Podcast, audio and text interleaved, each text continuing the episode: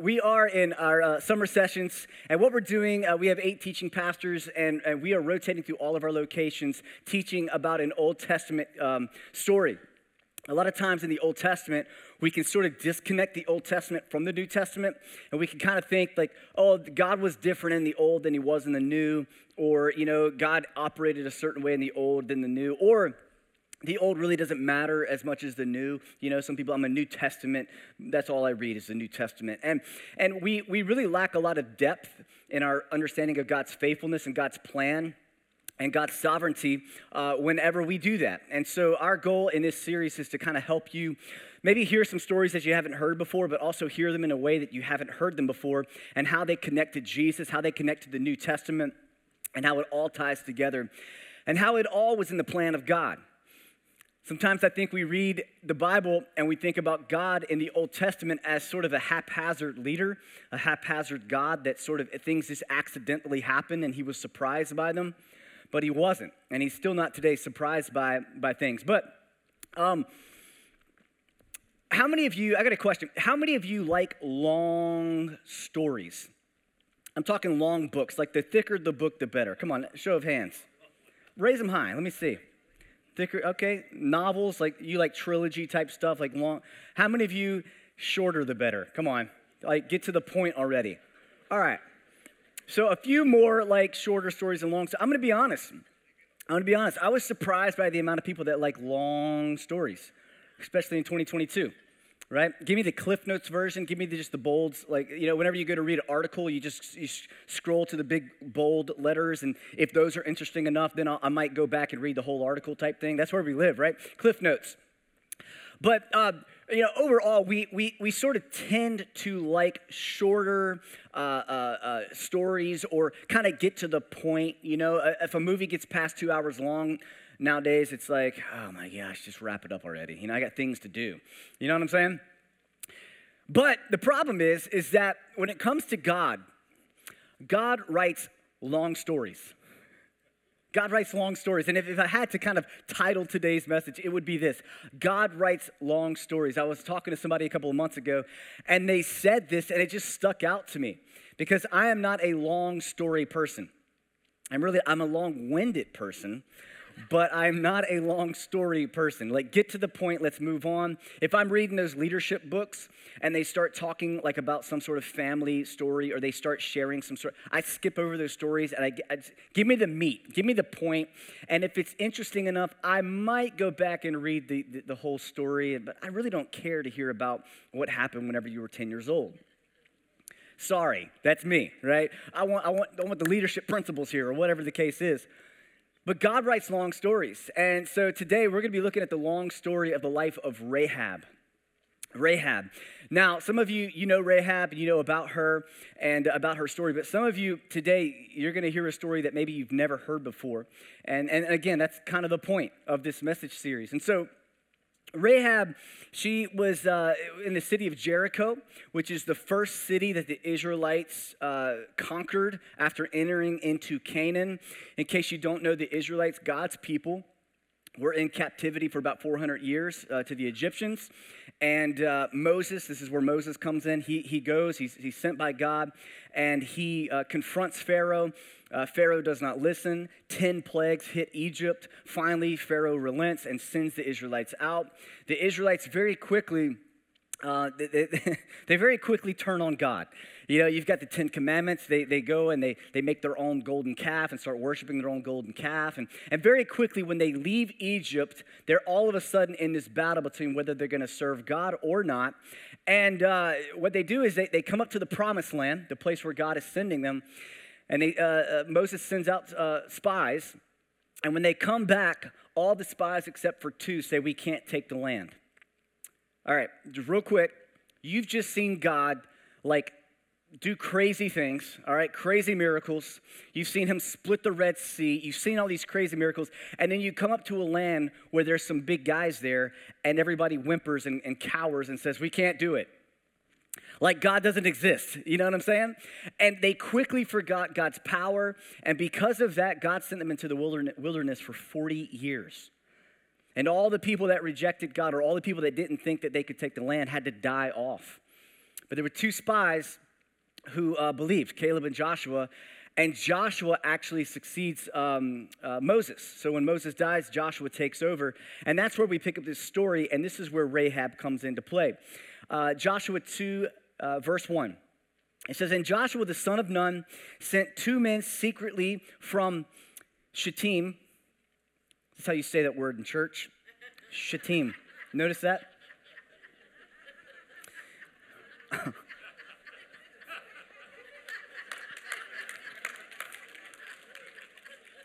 That's how you do that.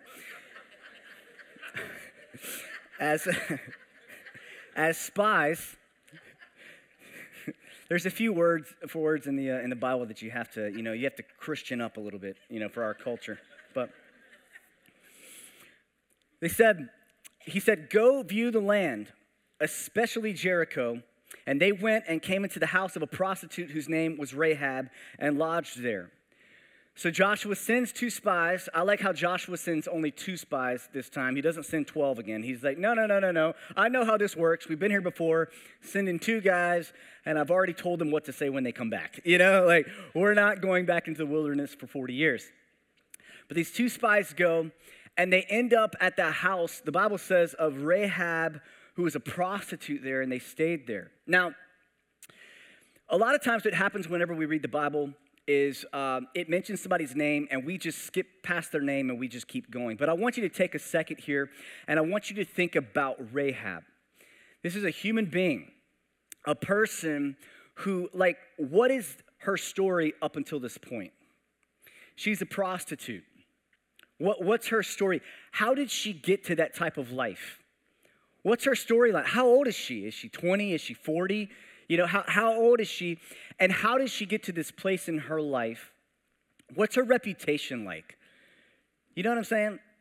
If we kind of think about it in our context, someone who's in that lifestyle many times, they didn't, that wasn't like whenever they were five, year old, five years old. That's not what they were planning on becoming and planning on doing. It's sort of just, it happens. Or, or maybe they made a bad decision, or, or maybe they were, you know, abducted or, or kind of forced into that lifestyle. But no matter how it happened, she finds herself as Rahab the prostitute. What an identity, huh? What a label to be placed on you. She finds herself in this place, and these two guys show up.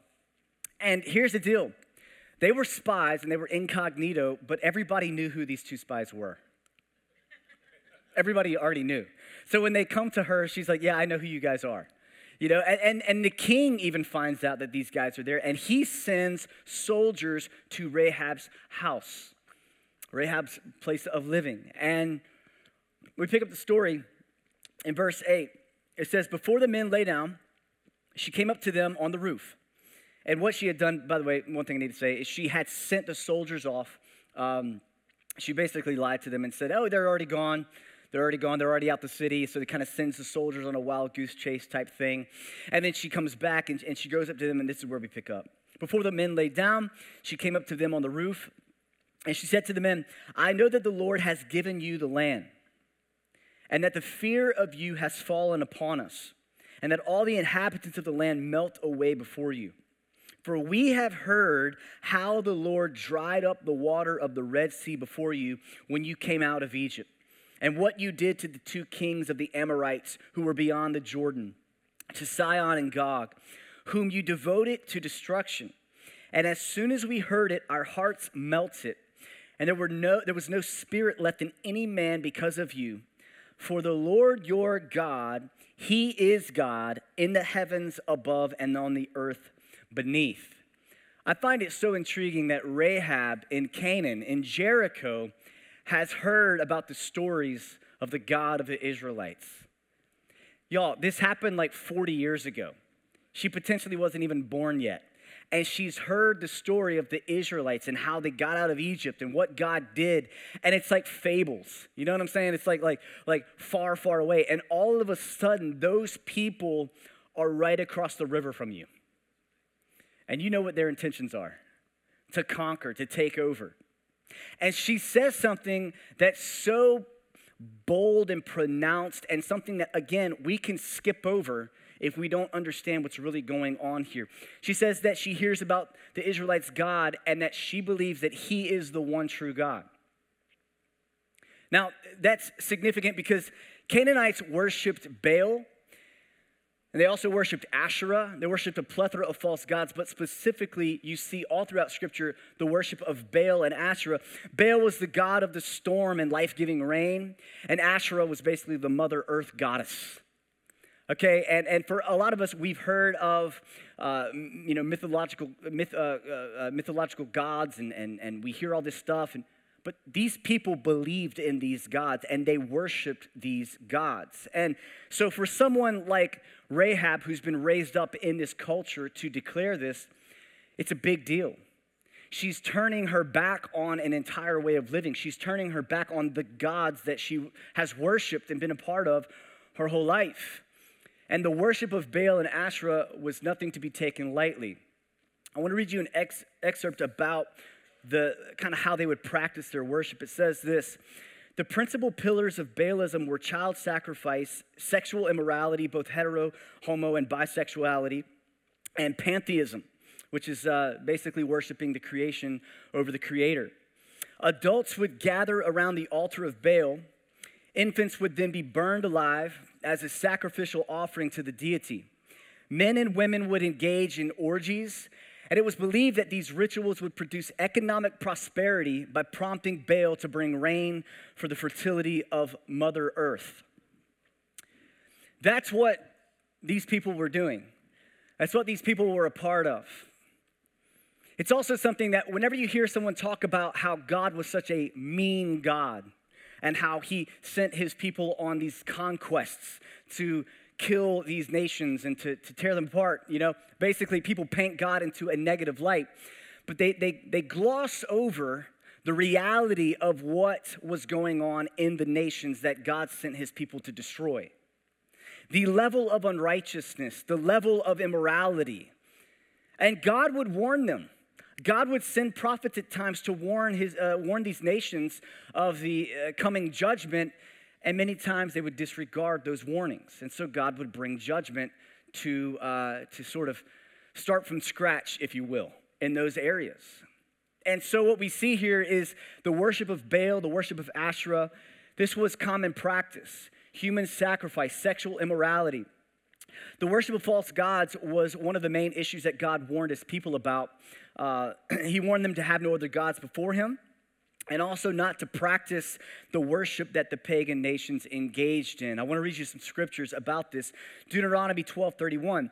God said, You must not worship the Lord your God in their way, because in worshiping their gods, they do all kinds of detestable things the Lord hates.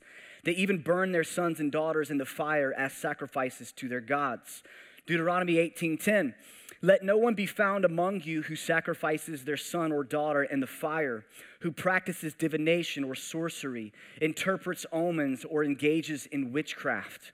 Jeremiah 19:5 They've built the high places of Baal to burn their children in the fire as offerings to Baal. God says something, something I did not command or mention, nor did it ever enter into my mind. God is very straightforward about what he thinks about the worship of these gods. And he warns the Israelites uh, that, that as you go and you conquer these lands, don't participate in what they do. Don't receive into yourself what they don't intermarry with those, because if you intermarry, you will begin to worship their gods as well. Very straightforward, bringing a delineation between the people of God and the people of these pagan nations.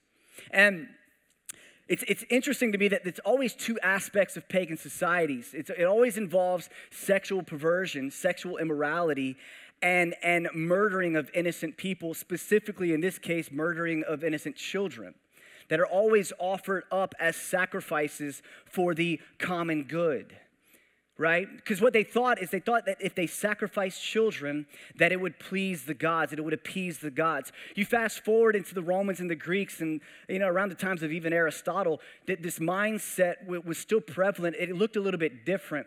You see, what they would do is whenever children were born and they were deformed, many times they would they would kill that kid. If it was missing a limb, or if maybe it wasn't the right gender, or maybe they just didn't want another kid, they would leave the kid on the wall at times and to be exposed to the elements to where that kid would just die. They would throw it in trash heaps, they would burn them, right? Because they just didn't have maybe the time or maybe the, the economy or whatever to, to support those kids. And so they would, they would do that. Also, if you research the Aztecs in, in Mexico uh, around the 13 and 1400s, you'll read how they would sacrifice children and they believed that the tears of the children would actually appease the gods and would bring more fertile grounds and more economic prosperity to their, to their people. And, and still today, let's just be honest, it's not, not much has changed. We still deal with these two massive issues sexual immorality and the killing of innocent kids. And this is the world that we still live in. See, we intellectualize things, we make things sound different, we make things sound more modern, but it's the same sin. You see, they used to believe in false gods, and we are, we're going to appease the gods, right? So that, that, we will have economic prosperity. And, and, and, then it became more, you know, intellectual throughout the, uh, the, the Roman period. You know, there was this mindset that we don't want to continue to have babies with uh, deformed babies or, or, or babies who have handicaps. We don't want to continue continue that. We need to, you know, cleanse the bloodline, if you will. And, and that was the mindset. And, and now here we are today where it's like we've labeled abortion a, a human right. The, the level of perversion, it's the same perversion, it's just different words. And so, you know, it, it, I find it ironic that here we are coming out of the month of June, which is a, a, month that celebrates sexual immorality in our nation and all over the world. And also at the same time, we have this massive argument surrounding when does life begin? You know, is life really that sacred? You know, I, I tend, to, I tend to see the same pattern with uh, the Romans where they would see a baby who just didn't you know, wasn't perfect or wasn't, you know, didn't add up to all the things that they wanted the baby to be, and they would kill that baby. I see the same tendency whenever we test our children in the womb for if they have certain diseases, and we decide at that point whether their life is worth living or not. It's the same, it's the same pattern.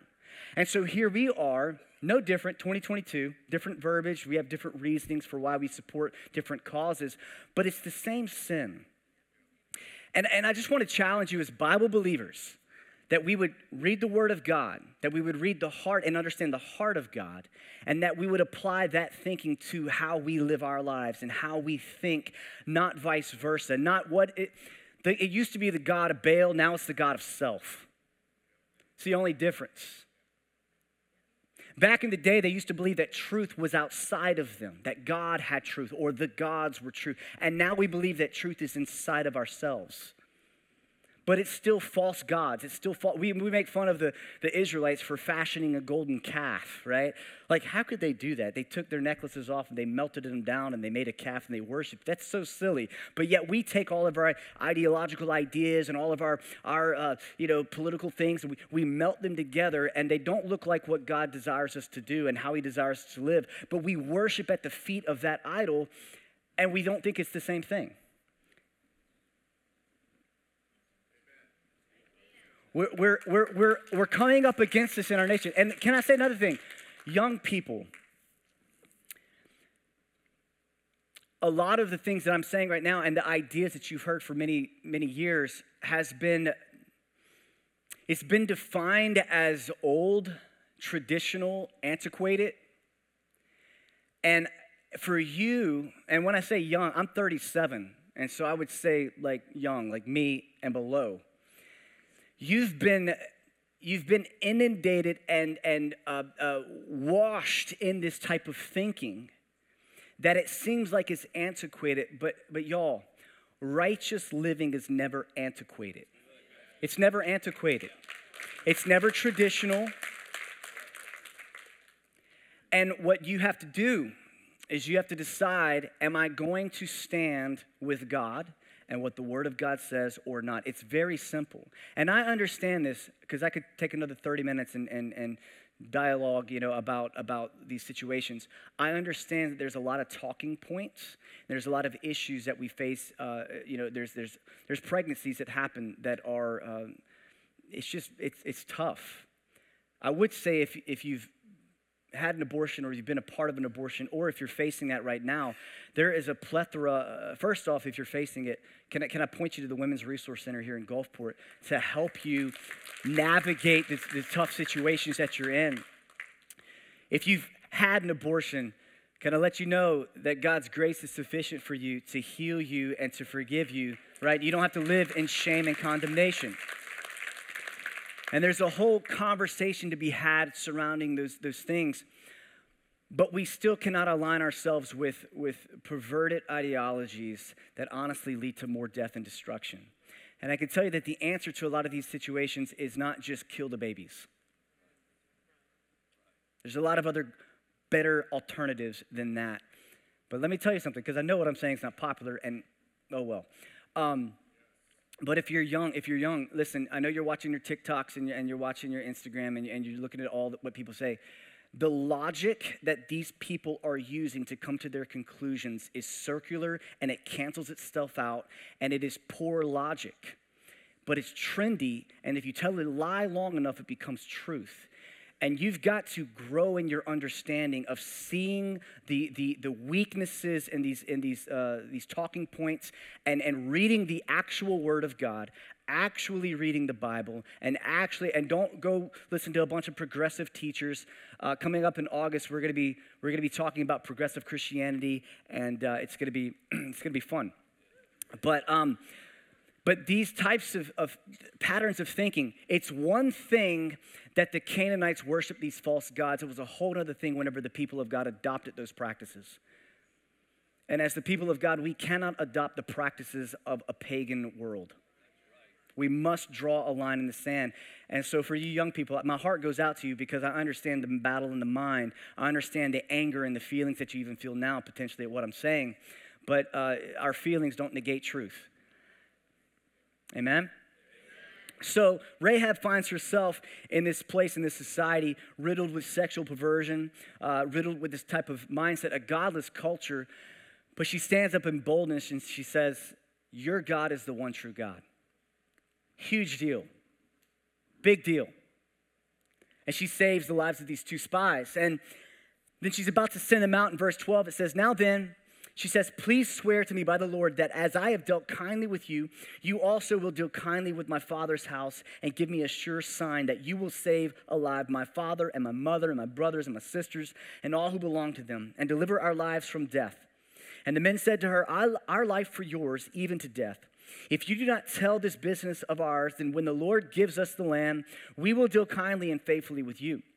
Then she let them down by a rope through the window, for her house was built into the city wall, so that she lived in the wall. Verse 18 Behold, when we come into the land, you shall tie this scarlet cord in the window through which you let us down, and you shall gather into your house your father and mother, your brothers, and all your father's household. And she said, According to your words, verse 21, so be it. Then she sent them away, and they departed and she tied the scarlet cord in the window. Now, another little side note here. Again, whenever you read scripture, sometimes you can gloss over these things. What does this scarlet cord represent? There's types and shadows all throughout scripture.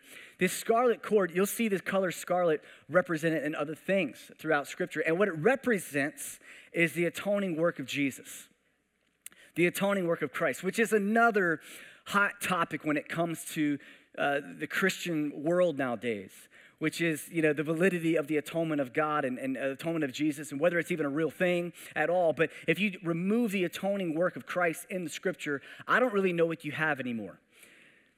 But this represents the atoning work of Jesus, which is simply the fact that Jesus' blood was shed, innocent blood shed for the guilt of uh, all mankind, the punishment that we deserved. And we see this uh, represented in a few different scriptures. You can go back and read these later if you want. But Genesis 28, we see uh, the scarlet cord and the birth of Perez, which for fun, just go read chapter 38 of Genesis.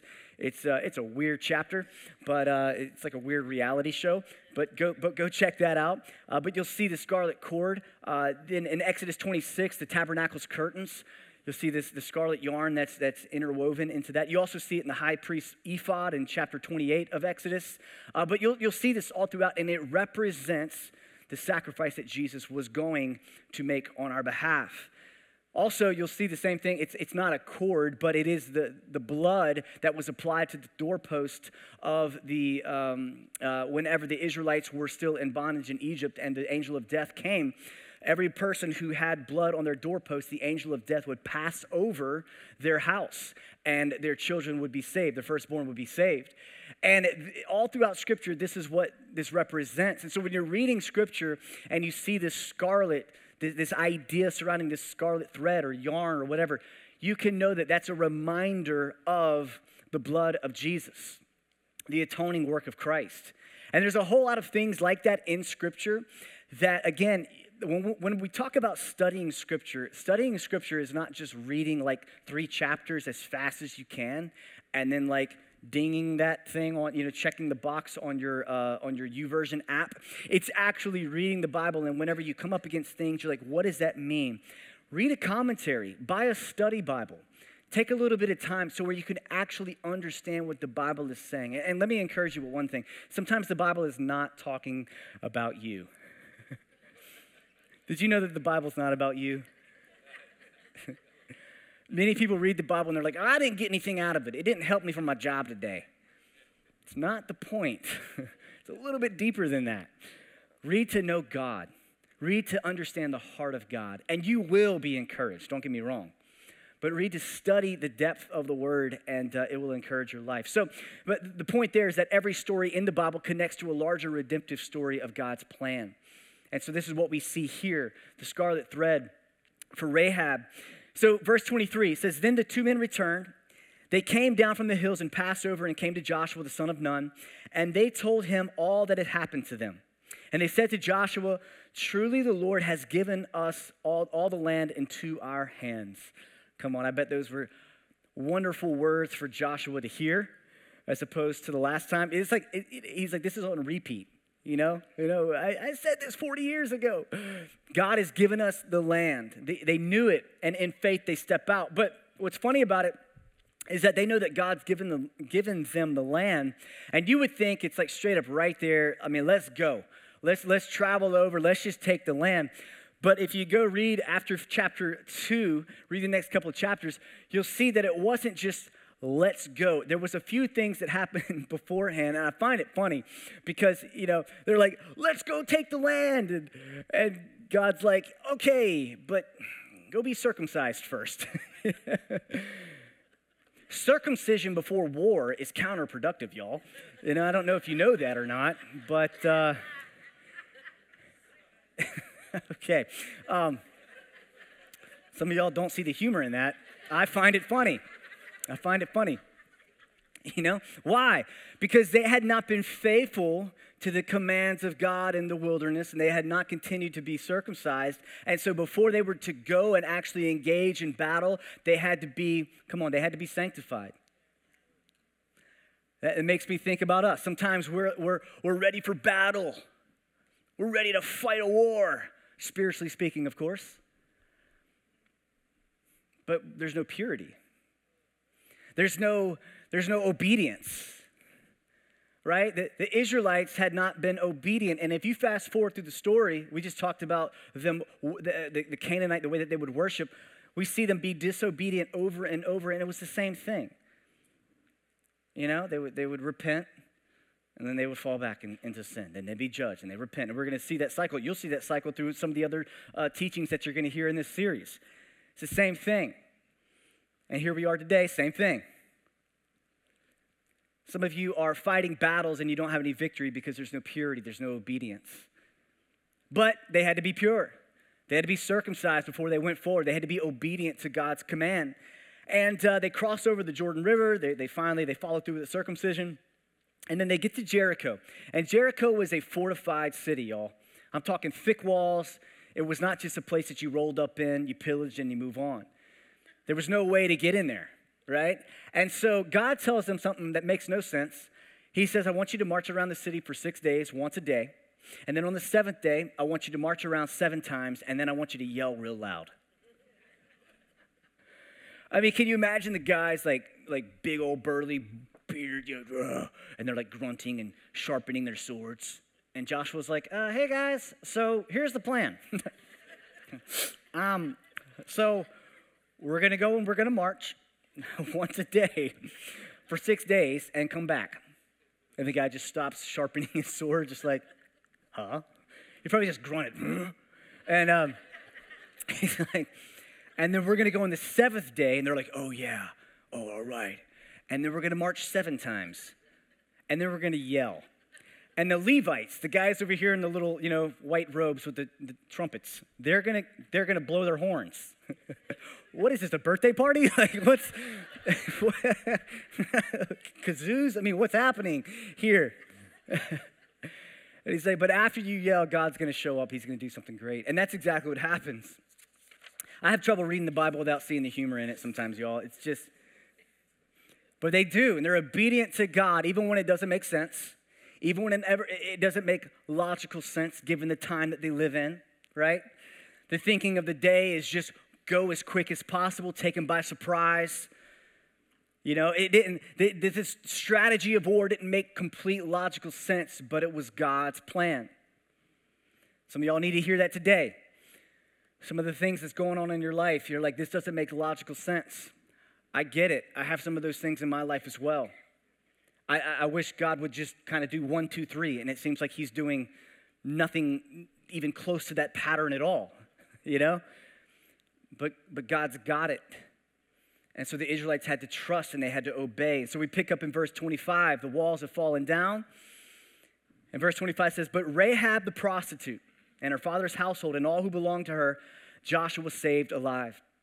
And she has lived, this is so interesting, she has lived in Israel to this day because she hid the messengers whom Joshua sent to spy out Jericho.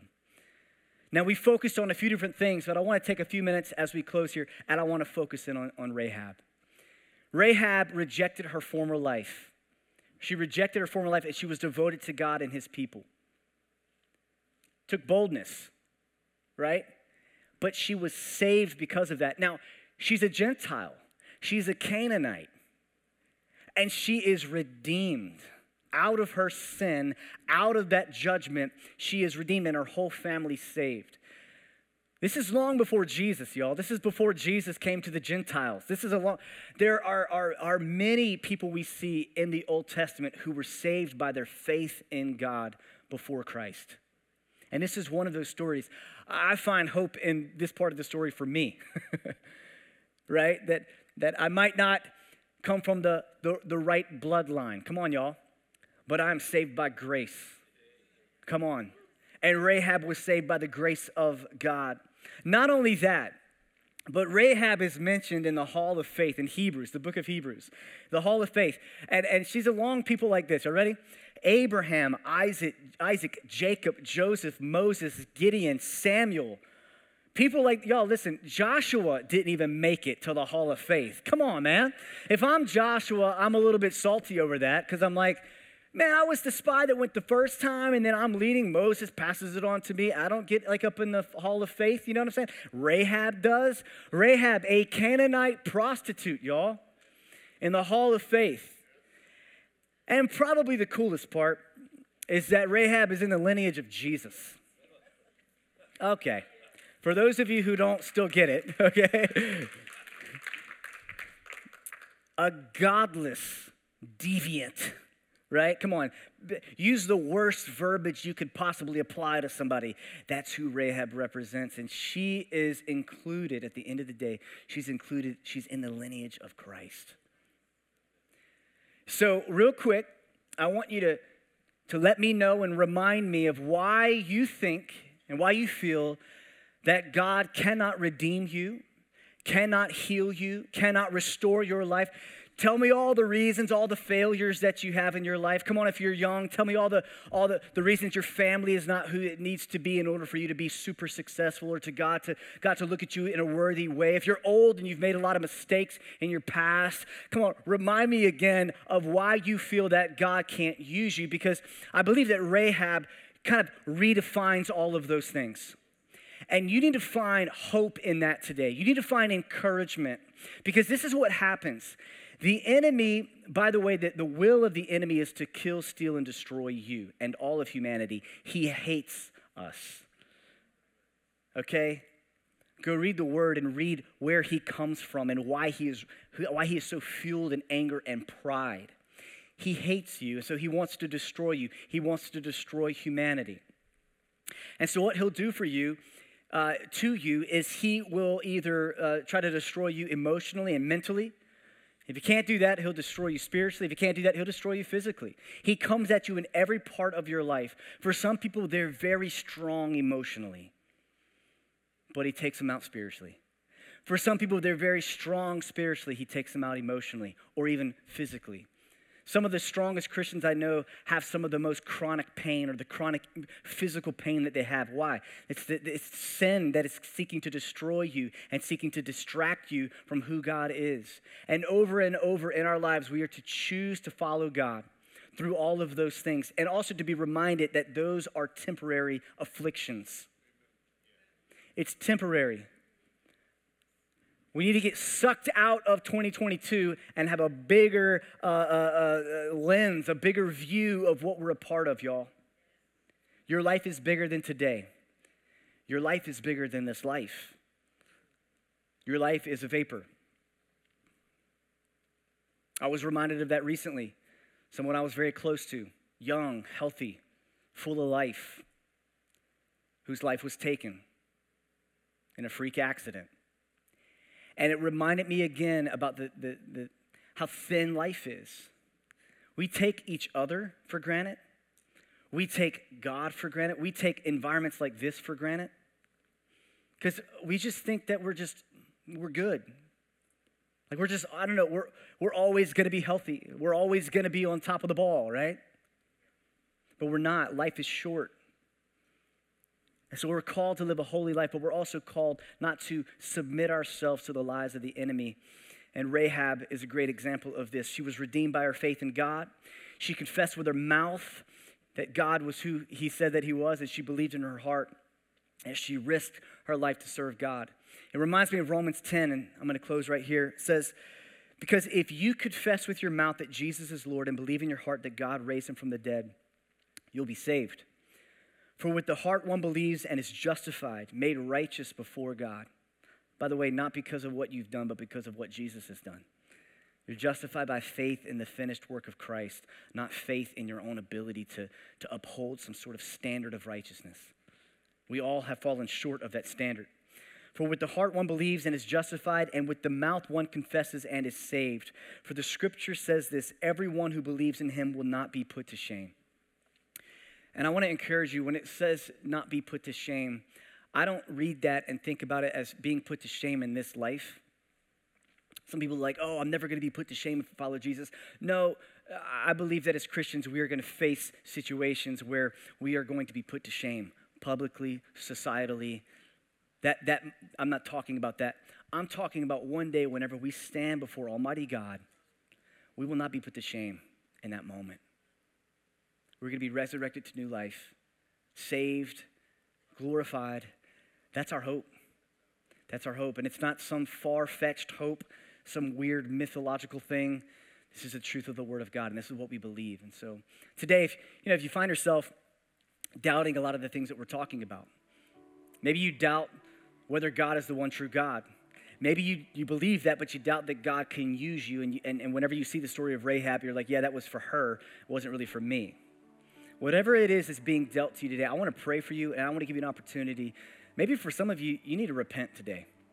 Some of the things that we talked about with Canaanite and the Canaanites and the way that they would worship and all that. Maybe you, you realize like you're kind of buying into some, some false idols in your ideology and the way that you kind of approach life. And you need to repent from that. You need to turn from that way of thinking and turn to a more biblical approach to living no matter where we find ourselves today, I believe that all of us are somewhere in that.